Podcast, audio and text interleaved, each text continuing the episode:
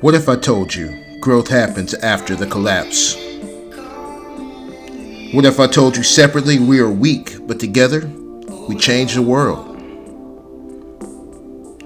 This is a personal development social experiment designed to grow the participants, the producer, and the audience equally. This is 30 for 30.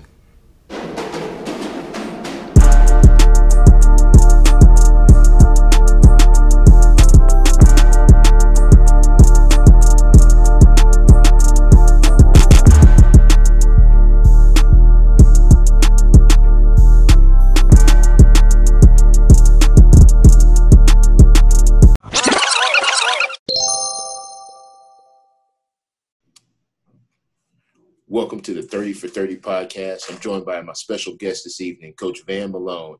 Uh, he's currently at Kansas State University. Uh, good evening, Coach Malone. How are you? Hey, Coach. Great to, great to be here, man. I'm excited to be a part of it. Thank you, sir. Now, I've uh, I followed your career quite a bit, man. I know you were a high school coach at one time, just like myself, and you you've advanced uh, throughout the years. Uh, you might just give us a, a little idea about your background? Well, I uh, had opportunity, um, you know, to, to play play football, you know, to play the sport, and, and I actually had opportunity to play it at the highest level. And so, uh, having all those great blessings, great opportunities, um, it, for me, just having a, I, I wanted to give back, right? I wanted to do for some young man what a lot of people did for me and uh, and so I decided to get into coaching. and coached high school football at at at uh, Waltrip High School, which is uh, where I graduated from. And uh, while I was there, I started to get uh, um, calls, uh, offers to uh, go and coach on the college level. But I always turned them down just because I thought, you know what, that's that those guys they they know it all. That's not what I want to do. And so I would turn them down and uh, and then I started to question myself about doing that. And I said, you know, okay, I'm going to at least give that world a try. So the next opportunity I have, I'm going to I'm going to take it. I don't care where it is. I'm going to take it. So so I'm going to talk through my career and my path, and I'm going to skip some places, uh, but I'm going to talk to um, those um, those experiences which kind of have shaped me as a coach. So um, I, I I said that I'm going to take the next job, no matter where it is, junior college to, to you know whatever university. Well, the next uh, month or so after I made that decision, got a call from Craig Bohl at North Dakota State. He was taking a job at North Dakota State, and he said, "Hey, I, I think I think you know this is a great opportunity for you to come and get into college if you'd be interested in that." Where are we going again? North Dakota State. Is that in the United States? and uh, so he explained the program to me, and I was really impressed. So I went home and I sold it to my wife. I recruited her to make the trip with me. And uh, you know, why is that important to to to my story? Because I had a pretty good gig at Conroe High School, and um, I was at Waltrip, left Waltrip, went to Conroe. I had a pretty good gig at Conroe High School, and now I'm about to take an extreme pay cut. And my wife, who was working and teaching, she's gonna not have a job. But but what she did is she got in the master's program at North Dakota State. And so I took an extreme pay, pay, pay cut, but was able to get her in the master's program. Now she she eventually completed that, but it all started by us taking that leap of faith at North Dakota State and so there are coaches out there who want to get into college, but but they got it good where they are. You know what I mean? They got it good where they are, and it's hard for them to leave that comfortable position. Well, I left that position, and um, just one year later, just a few months later, I ended up taking another job at Western Michigan. Right? Why is Western Michigan important in my story? because when you coach, you got to realize you're going to be fired at some point, right? Well, when you're a young coach, you don't realize that. When you're a young coach, you thinking of firing as failure, right? And so um, I, I, I was not going to ever be fired. But when I went to Western Michigan, we got fired. And so um, that's important in, in in your progression as a coach because when you get fired, either you can hang in there, or you can or you can go do something else. Well, I always say this: God didn't give me the passion to coach to not have me coach, right? So yeah, there're gonna be some bumps along the way, but this passion that we have to coach is there for a reason. So that means that's what you're supposed to do. So I got fired and um, and ended up getting a, a, job in North Texas, right? Well, that was a great opportunity for me. So I go to North Texas and uh, left there and ended up matriculating my way through a couple of stops. One one job I took for nine days. Uh, another job that I didn't take had an opportunity to coach in the NFL for an NFL team. I didn't take that, but I ended up going to Texas A&M. Stayed there for four years. And why is I'm going to talk about Texas A&M? That was important because there was a point in there where that staff got fired, and I was the only one to stay. And part of that reason was is because when when the staff got fired, um, what I set in my head to do was was I'm going to continue to work. I'm going to continue to recruit. I'm going to continue to do the things that that I signed up to do and and I'm gonna let the chips fall where they may. And I, I, I ended up having the opportunity to stay, but I think it was because I did that, because I stayed locked in on on what I was doing as a coach, coaching those players and recruiting the players that we were trying to recruit. And so I ended up being there for a while, and uh, uh, and met along the way. Now there's a lot of names, a lot of coaches who have poured into me, and I can't mention them all, but um, but you know, had had great uh, people that I work with, great head coaches along the way. So I left Texas A&M and I went to the University of Tulsa, and uh, was at the University of Tulsa for two years, and then uh, left there and went to Oklahoma State, and uh, was there for four years. And uh, from Oklahoma State, had opportunity to be a defensive coordinator at SMU, and during that time, uh, it's, it's good to, to pause and reflect on that period because in that time I was a, in a leadership position, um, the first uh, African American to be a uh, offensive defensive coordinator at SMU, and uh, so that was monumental for me, monumental uh, at SMU. So so I really carried the in my mind the flag of doing things the right way, um, you know, for for my race, honestly. And so um, we in the first two years in that program we really had a hard time but but we were building something. And so uh, we had an opportunity in the third year to finally to get that team to uh, bowl uh, to bowl eligibility. And um, and so I was really happy for those kids that we recruited. And then uh, at that point um, the head coach ended up getting a job uh, Chad Morris ended up getting a job uh, at Arkansas and uh, we're really happy for him to be to be able to do that. But um, he didn't take the whole staff, and that happens in college football. And so at the time, you know, every, a lot of people were upset. You know what I mean? Um, but at the end of the day, you you, you I guess have that right to be upset. But at the end of the day, I, I read somewhere that when people do things to you, um, you have to you have to forgive them if you don't forgive them, it really is like you drinking poison, but you expecting them to die, right? And so, um, so, so, I, and I had to learn that, right? I had to learn that that that time was a tremendous growth in my life as a coach, but as a man, because throughout my career, I um, and I've I've had opportunity to be assistant coach of the year, the national assistant coach of the year, I've had an opportunity to coach on defenses, which were number one in the nation. I had an opportunity to lead the nation in in different categories. Um, I, I've, for the most part, I've been a good guy. I've done things the right way. I've recruited hard, recruited well. I've spoken well. I've done all these things, and so I learned in that period of my life that that does not matter. What matters is is what is the plan that God has for your life. And so I learned that. I learned that. So so we see our lives through the peephole, right? We go to the door, you see, you only see what's right there, right? But but God is viewing our lives in our coaching terms from the drone view, right? He knows what's around the corner. And so so I had to learn that and I had to respect in that.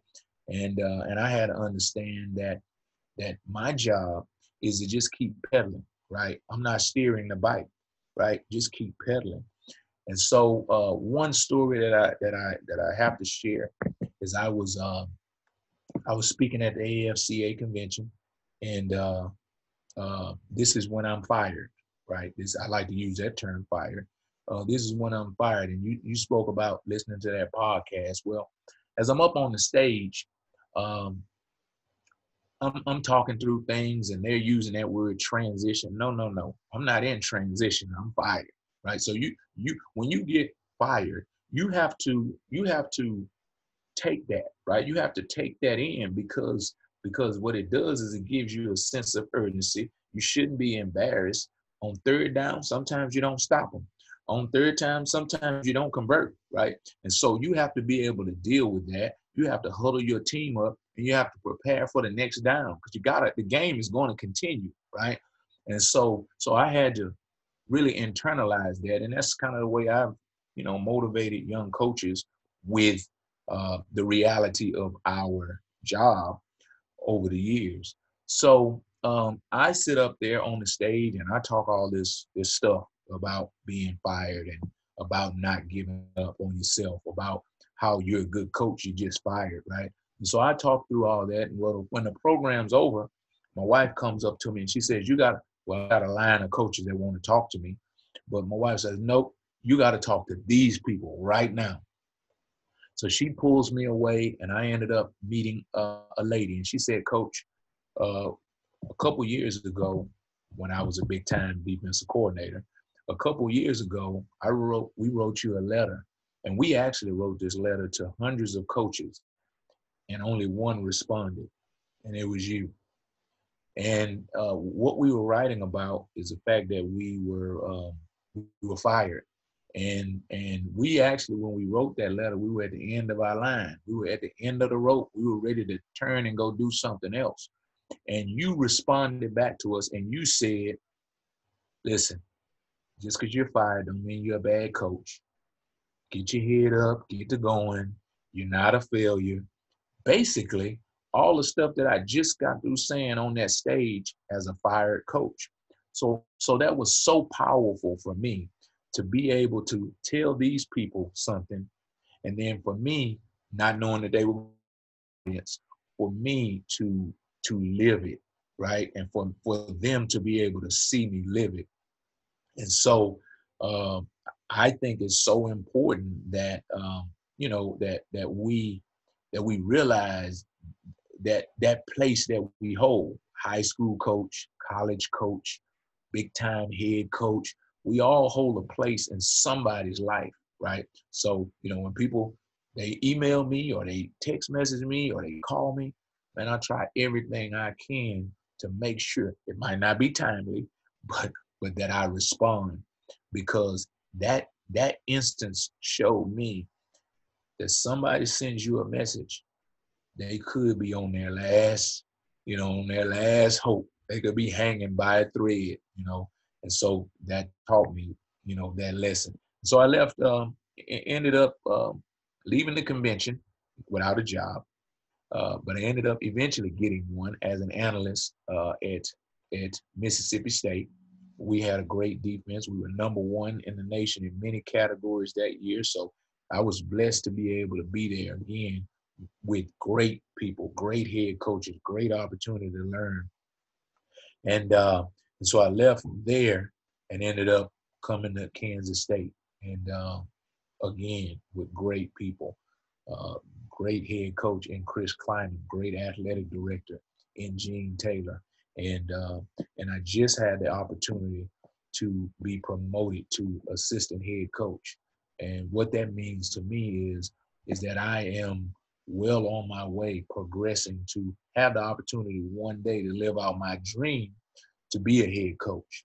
Uh, and so I'm I'm so thankful uh, for the opportunity that you know that that my staff uh, and and my head coach has placed uh, on me. Absolutely. I mean, that's an incredible path. One thing that stands out to me, Coach, is uh, you mentioned the importance of consulting with your wife on, on many of these things here. I, have taken the tour of Texas as a high school coach, and I, have been blessed to have a wife of 16 years to take that tour with me. Uh, how important is family uh, to you when, when it comes to making these decisions? So when my kids were young, what we used to do is we used to gather them up and we used to we used to trick them. Hey, now listen, we're gonna take a vote. do you vote yes or do you vote no? right? so um, we we would build up this new opportunity, and they as little kids they they really you know it, they be and be a no win situation or should say a win win situation for us. But uh, so that's how we would pr- approach it when they were younger. Uh, but now that you know I have two guys in college and one guy who's a freshman in high school, they're not they're not wanting to leave their friends, you know. And actually, the older guys are in positions where they're kind of you know they're kind of uh, in preparation to leave their own lives. When we actually came here to Kansas State, I asked my um, my son who is uh, about to be a senior in North Texas. I said, "Hey, uh, you know, you got a great opportunity. Kansas State. He's a journalism major. Kansas State has a great journalism program. You come on, man. We we can get you rolling over here." He's like, "Nah, Dad. Your recruiting spiel isn't gonna work. I'm staying with the Mean Green." And so, you know, for me, that was him. Now, now I, I, was able to recruit my middle son, who is a player on our team here, and who happens to be a cornerback. So I get the coaching. Uh, but it's over the years, it's been a it's been a challenge at times. You know, the, the moving, right? But one of the things I've always tried to do is like we, we you referred to earlier is I always try to include my family in the decisions, right? And uh, if if if the vote is don't move, then then we don't move. You know, uh, of course I get that approved through my wife first, but then after that, um, you know, I use my recruiting tactics. Yes, sir. And uh, I can tell you've been a successful recruiter. You've made some moves, and uh, it seems like it's all been been for the positives. That's a good yeah. thing, coach. Uh, I have a, another question for you. Uh, as a as a young coach myself, my oldest son is about to be a freshman. And so I'm uh, about to get that same opportunity you just alluded to of, of coaching your own son. Um, what are the pros and the cons of, of, being able to coach your own child? You know, the, the pros uh, for me uh, have been, man, I, you know, sometimes I just, I just look at my son, I just watch him walk out there to go stretch. And, I, and I'm just proud of, of, of him. You know, I'm just proud of what he's grown up to be. Uh, and that's that's definitely a pro. When when when I ask him a question and he gets it right, right? It's just like a parent sitting in the audience and her or his son they perform well, you know, on stage. It's you know, but um, but but I think a I also that's also a little bit of a con, you know what I mean, because of the fact that you want your kid to succeed and um, maybe he's not as fast as another guy, or maybe he doesn't know as much as another guy. And so you are so entrenched on that part of it. And so so it's hard. You have to fight against that. And so what I do honestly is um, I don't I don't coach my son as as any different than I coach any of the other players on the team. I, I, I really work hard to to to treat them all honestly all of them as individuals. And um, it, it's sometimes that's difficult right? But at the end of the day you know i um i um I, it's been okay for me right? It's been a but it is quite a challenge yes sir yes sir i'm, I'm looking forward to that challenge i know it's uh, it's been a long time coming so that'll be a good thing well Coach, uh, one thing that always stood out to me, I, have been following you on social media for years, and I know it's it's not the, like I know you, but it's almost kind of like I know you. I, I, I, see the things that you post, and it's it's inspirational for young coaches like myself. And I know the the world we're living in is a little crazy right now. We got a lot going on, uh, but there's some very important conversations happening amongst teams Uh, it's happening amongst coaches and players. It's happening amongst families. Uh, how are you approaching these conversations as you're starting to have? Well, I, I think eh, for me, it has, yes, definitely. We are having some, in some places, uncomfortable conversations. But, you know, uh, when you talk to kids in the weight room, you know, you talk to them about you can't get stronger unless you tear some muscle tissue. You know what I'm saying? You can't grow unless you grow, you go through these these moments.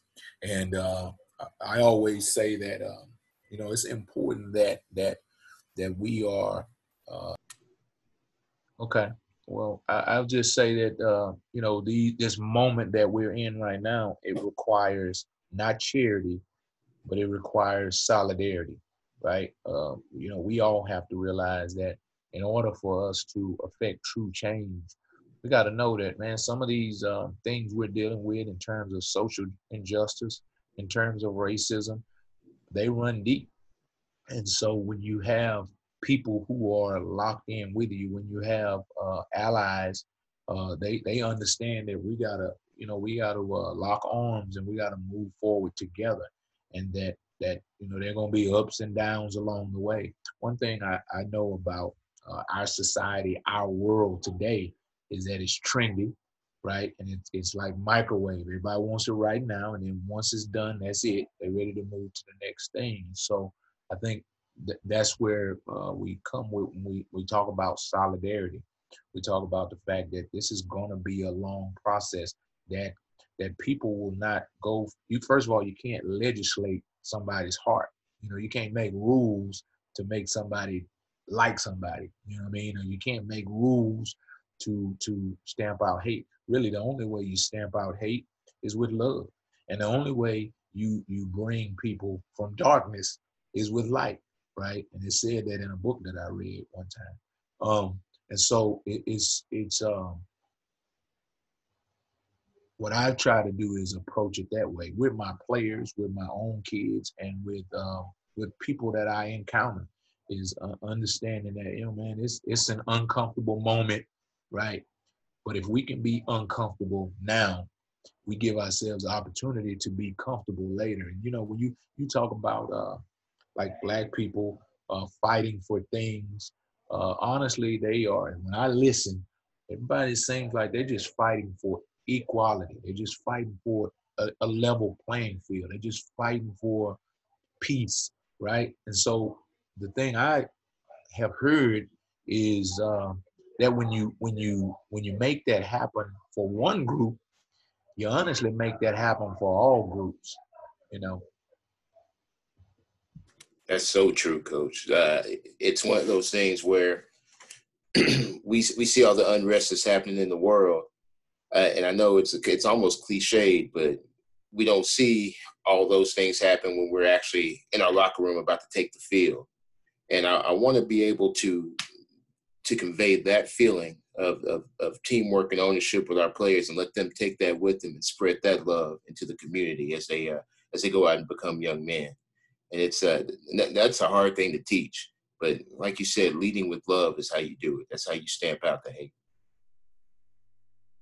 Yeah, and like I said, that, that's that's really uh, with all of this. You know, sometimes you, you or I've heard people make this into a black versus white thing or white versus black deal, but man, I, I just I just want right, right. I just want right. When we talk about coaching, you know, we talk about uh, diversity in coaching. To me, I believe diversity equals strength right? If if you and I we wear red shirts and we only allow people who wear red shirts and only allow people who think just like us, that single-minded thought, I think we're limited, right? But when you have broad perspectives, when you have uh, uh, experiences through different eyes, I think there's strength in that, you know. Absolutely, absolutely, coach. And this will be. So, Coach, this is the first time I've done a series like this. I, I have three years worth of podcasts I've put together and progressively gotten better and better. uh, I got the idea of a 30 for 30 by a, a young man that's down at, uh, at Kansas, uh, Ed Jones. Oh yeah, yeah, I know Ed. Yeah, I knew him. We were, we were both high school coaches in Houston at one time, and so uh, he he reached out to 30 people and had 30 conversations.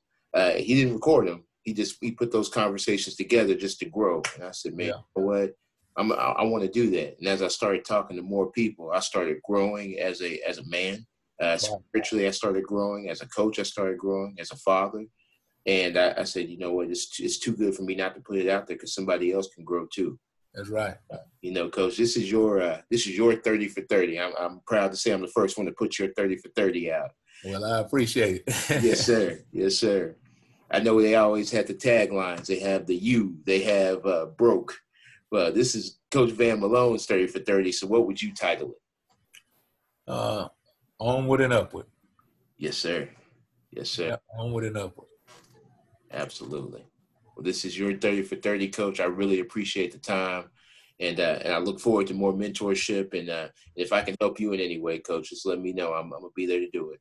Well, I appreciate it. I appreciate you having me on, and uh, I appreciate what you're doing. I think it's a, I think, I think it's a great opportunity to to allow people to share, right? And uh, like you said, there's there's much growth and there's much development when we take the time to listen.